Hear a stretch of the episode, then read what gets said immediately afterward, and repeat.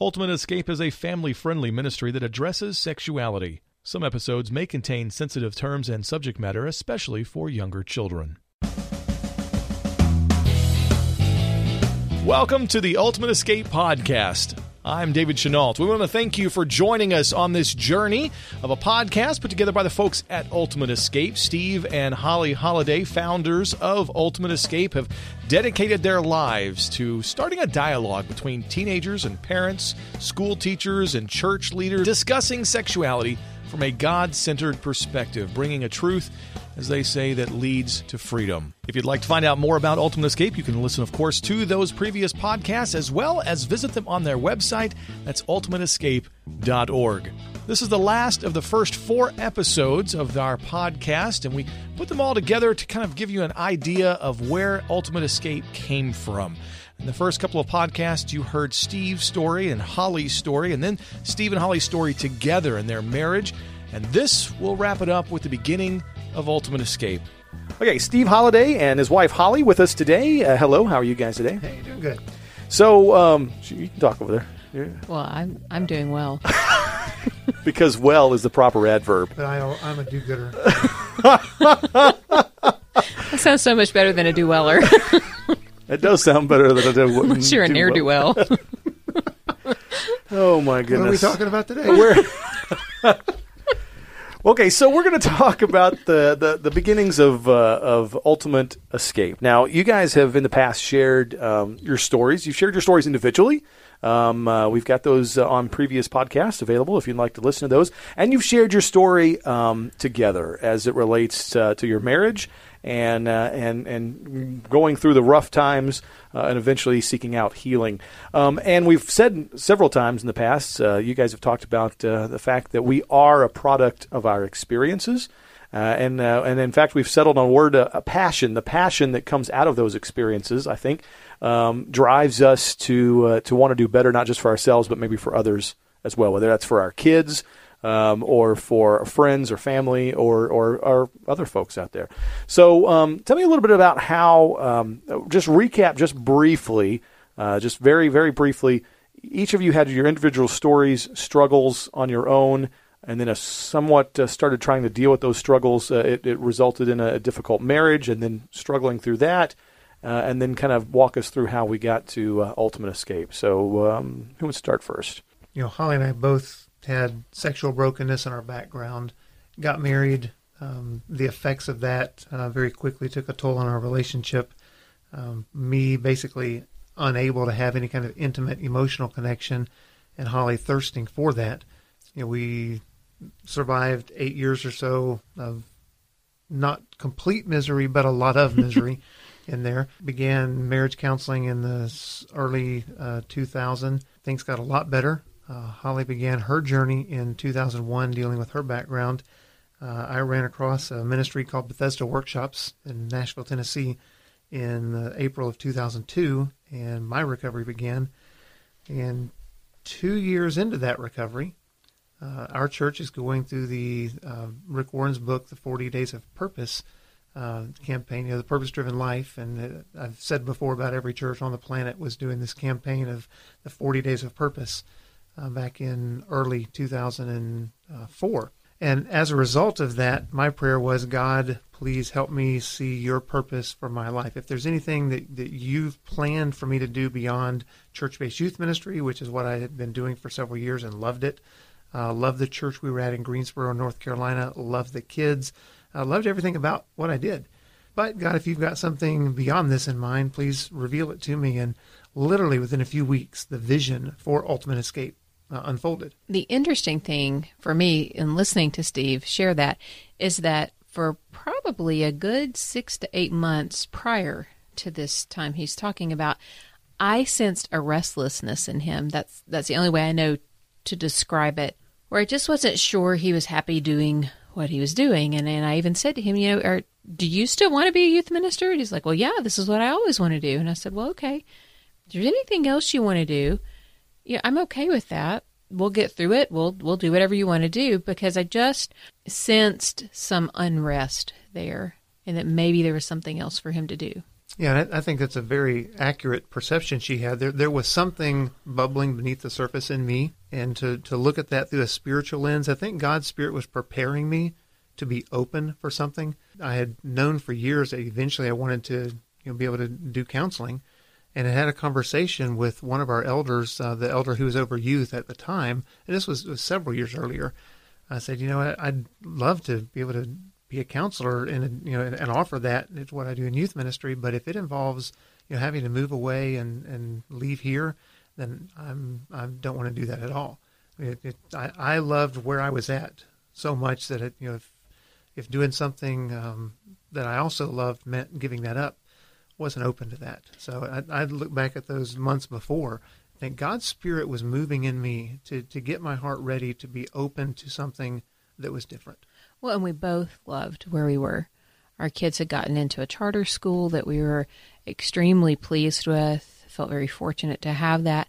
Loved the church family there, uh, loved my friends, just very happy, liked the area, liked where it was in proximity to not too terribly far away from family, you know, still within a day's drive. Had no intention of ever leaving for any reason. Yeah, really. and, and things had gotten so much better you know, for us mm-hmm. as a married couple, for us individually, I mean, you, life was good. Um, and and the thought of leaving that to do something different on the surface, uh, would I would have run away from that. But well, you're setting up the story to sound like it's going to be a very sudden and dramatic, maybe even scary kind of thing. Uh, are we on the is is this is the psycho is the curtain about to be pulled it, back? It is uh, because God pulled the curtain back, and it was a different uh, different future than I had ever envisioned. Basically, you know, my my prayer, God help me, you know, lead me if there's a different purpose. Was God revealed the purpose of, uh, you know, let's begin a ministry that helps young people overcome sexual struggles. And at first, you know, I wasn't looking to go begin something new. It was, hey, what, what what's going on that we could join in. And I was on the phone with uh, Abilene Christian University because I knew they had a strong counseling program. I was on the phone with Focus on the Family. I was on the phone with several counselors who specialized in treating sexual addiction among adults. And my question to everyone was who's out there dealing with teens who are struggling with addictive sexual behavior? And it was a unanimous nobody is. At least nobody knew of anybody who was focused on that with teens. So I thought, well, if nobody's doing it, it certainly needs to be done because everybody that I had met in recovery, all of our stuff started in childhood or mm-hmm. early adolescence. It's not like we became sex addicts as adults. This is stuff that existed way early. So why isn't somebody intervening during those formative years before it grows so big and the consequences become so difficult? Well, when you think back to the time frame this was, this was in 2004. And so as the internet had become more and more prevalent you know, everybody had it in their home at this point. Um, cell phones still, you know, were very, very basic at that point if you had one.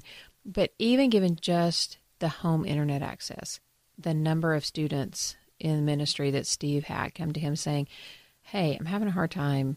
This is what I'm doing. I want to quit. I don't seem to be able to. And that number was, it just kept going up. And these are only the kids who had enough I don't know what the word is, but were brave enough to actually say something to him. And I think for everyone that did, there are probably three that couldn't. And even in the last year, before we left the church we were working at, I think there were six marriages that ended in divorce that year. And every single one of them, sexual addiction was a component of the problem.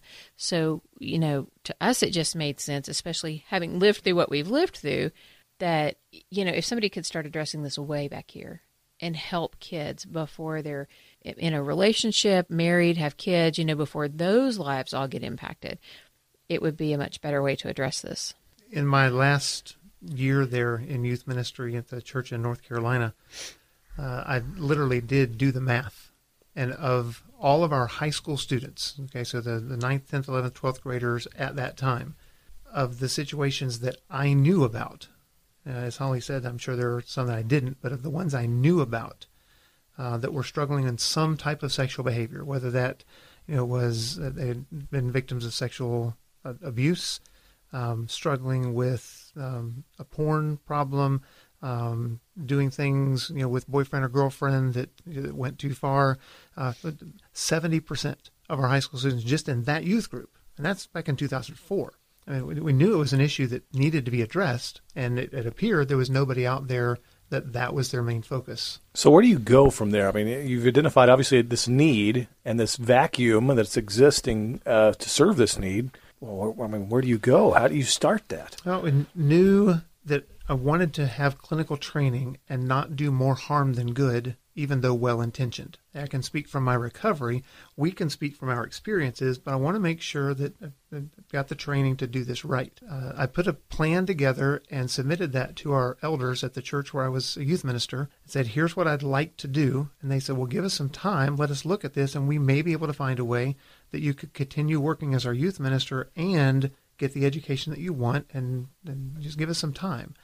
Uh, so there was a period of several weeks where I'd, I'd had that conversation. That was in their hand. We were waiting. And during those weeks, Holly and I had a conversation. And in that conversation, realized both of us felt the same thing. Yeah, that's something I haven't shared is that I like to know. I can deal with anything, but I need to know. And I want to know as early as possible. And I want to know as much as possible so that I can deal with it. So by nature, I like the safe option in all of this because what we could do is stay there and work. He could still be a youth minister. He could start working on his master's part time at a university there in town. Um, stay where we are. Kids stay in the same school. He gets his education. I get to stay in my favorite church and in my favorite Bible study down the road. You know, everything's good. Or to still stay in the same city, but just go to school full time. The third option, which to me was the most un- had the most unknowns, was to go to school where he really wanted to go to school because he knew the worldview from which his classes were taught would, would coincide with his. But that involved leaving full time employment, leaving a town that we loved, schools that our kids were happy in, and moving to a completely different state. So naturally, that would be the option that I was least comfortable with. But in praying about it separately and then coming back together and talking about it, we both really felt like that's what God was telling us to do. And I have even said it was so clear to me that that's what we were supposed to do that to do it any differently would have felt disobedient. And we had some really interesting stories of confirmations. When Holly and I had that conversation, realized both of us felt the same leading. Thought, okay, this has to be a Holy Spirit thing because neither of us would just choose to go this route based on our personal preferences. Uh, and so that required making the decision to uproot. So we had that conversation on a Friday. The next evening, I sat down and I typed out uh, my letter of resignation. And the emotion is bubbling back up even as I talk right now. I mean, I, I boo hooed. I mean, tears are dropping all over my keyboard as I'm typing this letter out because I love that church. I love those kids. But I turned in that letter the next day, that Sunday, and knew that was the right thing to do. And we had no idea how in the world it was all going to work out. I knew I had, I wanted to go to school at Regent uh, University in Virginia Beach because all the research I'd done identified two options that had the accreditation, the accreditation that I felt was important uh, and from a Christian worldview. Uh, and it was Regent or ACU in Abilene. Uh, and Regent was four hours away. Abilene was, you know, half the continent away. And so decided to go to Regent uh, hadn't even submitted an application, hadn't gotten accepted, nothing. And I've already resigned my youth minister position because we're planning on doing this. Right. And that, that's how much you know motivation yeah. by faith that hey, God's called this, and I trust that it's going to work out. And it truly was an exercise in faith. People wondered what in the world was motivating this and what's going on. What's the real story? Right. And, you know, I had some family members asking about is this a midlife crisis? Uh, literally, we had people that thought we'd lost our mind and, and were mm-hmm. literally going crazy. Uh, well, how are your kids going to eat? You know, how, how are you going to put food on the table? How are you going to pay your bills? Where are you going to live? I, I don't know. I, I, don't know. I don't know. We got no answers. I, I just, got I got to the point where I would tell people as they ask, "Well, where are you going to live?" I'd say, "Well, we're looking really carefully at this the 264 overpass. I think there's enough space you know, we might have to put some of us on one side and some of us on the other, but I think we can live there. Not to be snarky, but we just we just didn't have all the answers yet. And so here we are trying to do what God, we feel like God has clearly called us to and take the step of faith. And all the people in our faith communities think we have just gone nuts. Right. But out of that, it worked. It did. Uh, one of the staff members asked, "Well, what are you going to do if you don't get accepted?" I stood there like a you know deer in the headlights and thought, I never thought about that possibility. You know, and, and you know, part of that is is kind of the I don't have a tendency to think a long way into the future. Um, that's just that's my mo. Uh, the other side of that is I felt so confident that mm-hmm. this is mm-hmm. exactly what God was calling us to do. That who cares? At some point, either you you truly do take a step of faith and trust God's going to work it all out, or we don't really believe God really does that anymore. Mm-hmm. Uh, and that's the that's the feeling I had is I do, do I believe that God is God and God works miracles mm-hmm. and, and the Spirit leads people to do things and God calls us to do things by faith, or do I believe that eh, that was Bible stuff and really now you just do what makes a lot of sense? So we took the step of faith, and over the course of the summer, you know, got things lined up, and I got accepted. Started school. We we moved to Portsmouth, Virginia. Bought this little house, the, about the only house we could afford. Uh, thankfully, the bank approved the loan, and I think that was a God act right there because if they looked at the paperwork carefully, um, they might not have. I don't know, but it all worked out. And so, well, I think you know through that whole process, there were so many times that God was just overly faithful. I mean, I know that God is faithful, but He made a phone call to a, a local counselor. When he called and spoke to her, he had the most interesting conversation. Actually, this occurred while I was driving the U-Haul that we were moving uh, in, uh, and I can't remember now the specifics of why I was calling her, but it had nothing to do with you know our move or Ultimate Escape or anything. She picked up the phone. You know, I, I said, "Hey, this is Steve," and before I could say anything else, she said, "Hold on one minute. I just need to tell you that God gave me a message for you, and you are doing exactly what it is He wants you to do." You know, talk about prophetic. So, and, and, and that went a long way to helping me feel even more confident. Both of us kind of sat there like, whoa, there's an act of God for today right there. um, and, but at that point, every, every single thing that was confirmation helped us mm-hmm. feel even more confident. Okay. That yes, we're taking a step of faith. Yes, we trust God and we're human and we still have doubt. And so anything mm-hmm. that helps us deal with that doubt is a helpful thing. So school comes along. School comes along. It's been two, two years. years. Um, living in, you know, lived in Portsmouth and schools in Virginia Beach. So I drove 20, 25 minutes or so uh, to campus most days. Mm-hmm. Um, you know, there were a lot of days when I thought bankruptcy was around the corner, and um, literally, um, there was one point, and it was probably um, mid 2005, early 06, somewhere in there, um, where I stayed up late one night because there was no money in in our account to pay a bill the next day. Uh, and I thought, okay, th- this is this is it. You know, we've we're and again, this is one of those moments of doubt. I typed out a letter to our board and said, "Here's the situation. Here's where we're at." But logically, I trust God, and I trust that God's going to work it all out. So, you know, b- before I lay my head on my pillow that night, the truth, God called us to do this and we're doing what he's called us to do. And God's going to take care of it. You know, that, that truth wins out. And the doubt is this is going to crash and burn tomorrow morning. But, but truth won out. And sure enough, uh, the next day, uh, in the Ultimate Escape mailbox was a check, a pretty large check, uh, from a donor who didn't know, you know, how bad things were financially, but believed in the mission of Ultimate Escape and had sent a check. Uh, and so, hey, that carried us for you know a few more months, and um, we lived to fight another day. And, and it just it's been filled. The, the whole journey has been filled with those kinds of moments where, hey, it looks like tomorrow. I don't see how this is going to work, but God always steps in.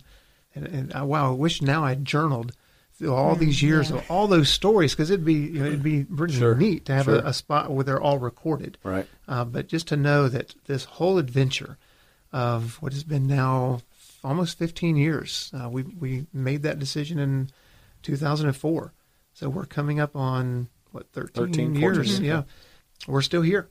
Uh, we've never missed a meal. God's provided, and it, has been scary. It's been an adventure. It's been a roller coaster, uh, and I wouldn't trade it for anything. As I sit here and listen to Steve talk about this, I don't want to paint an inaccurate picture because it was not all just roses and sunshine, you know, the whole time. I said before that we were both so convicted that this was the right thing to do that to not do it felt like it would be disobedient. If I'd had any idea how hard it would be, I would have been disobedient.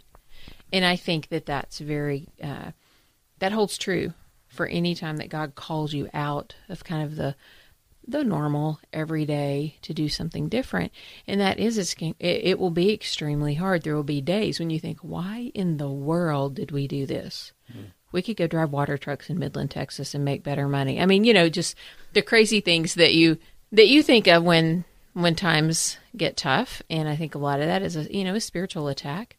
But just always right there at the same time is God being extremely faithful. Mm. You know, we never missed a payment. We never we never went without really in any way. It was difficult. Well, sure. we did. We went without a paycheck for three months in 2007. Oh, yeah, we did. But we um, didn't do without. That's the yeah, crazy thing. Even three months with no paycheck, uh, God provided. He provided in ways that were different than I would have preferred He provided, but He provided. Right. Mm-hmm. So okay, so so back me up just a little bit. Um, you head off to college or to to to to, to your the, the, program at Regents. At what point did you say, "Let's put a board together. Let's find people to support this effort"? What? How did that come about? Well, we started as a, uh, a ministry under the umbrella of the church where we were at. The elders agreed to be overseers of the ministry. And so Ultimate Escape started there in Greensboro. Uh, and then once we got planted in Virginia, about six months into that, I got a phone call from one of them and said, Hey, we, we believe in what you're doing.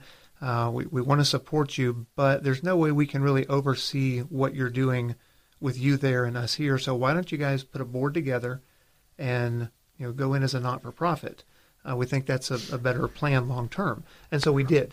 Uh, you know, God had had brought people into our life who had uh, you know a number of different expertise, uh, who were willing to you know step in with us and be a part of that board.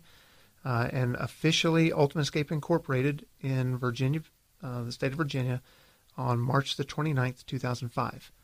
And we have continued to exist as a not-for-profit corporation, um, donor-driven.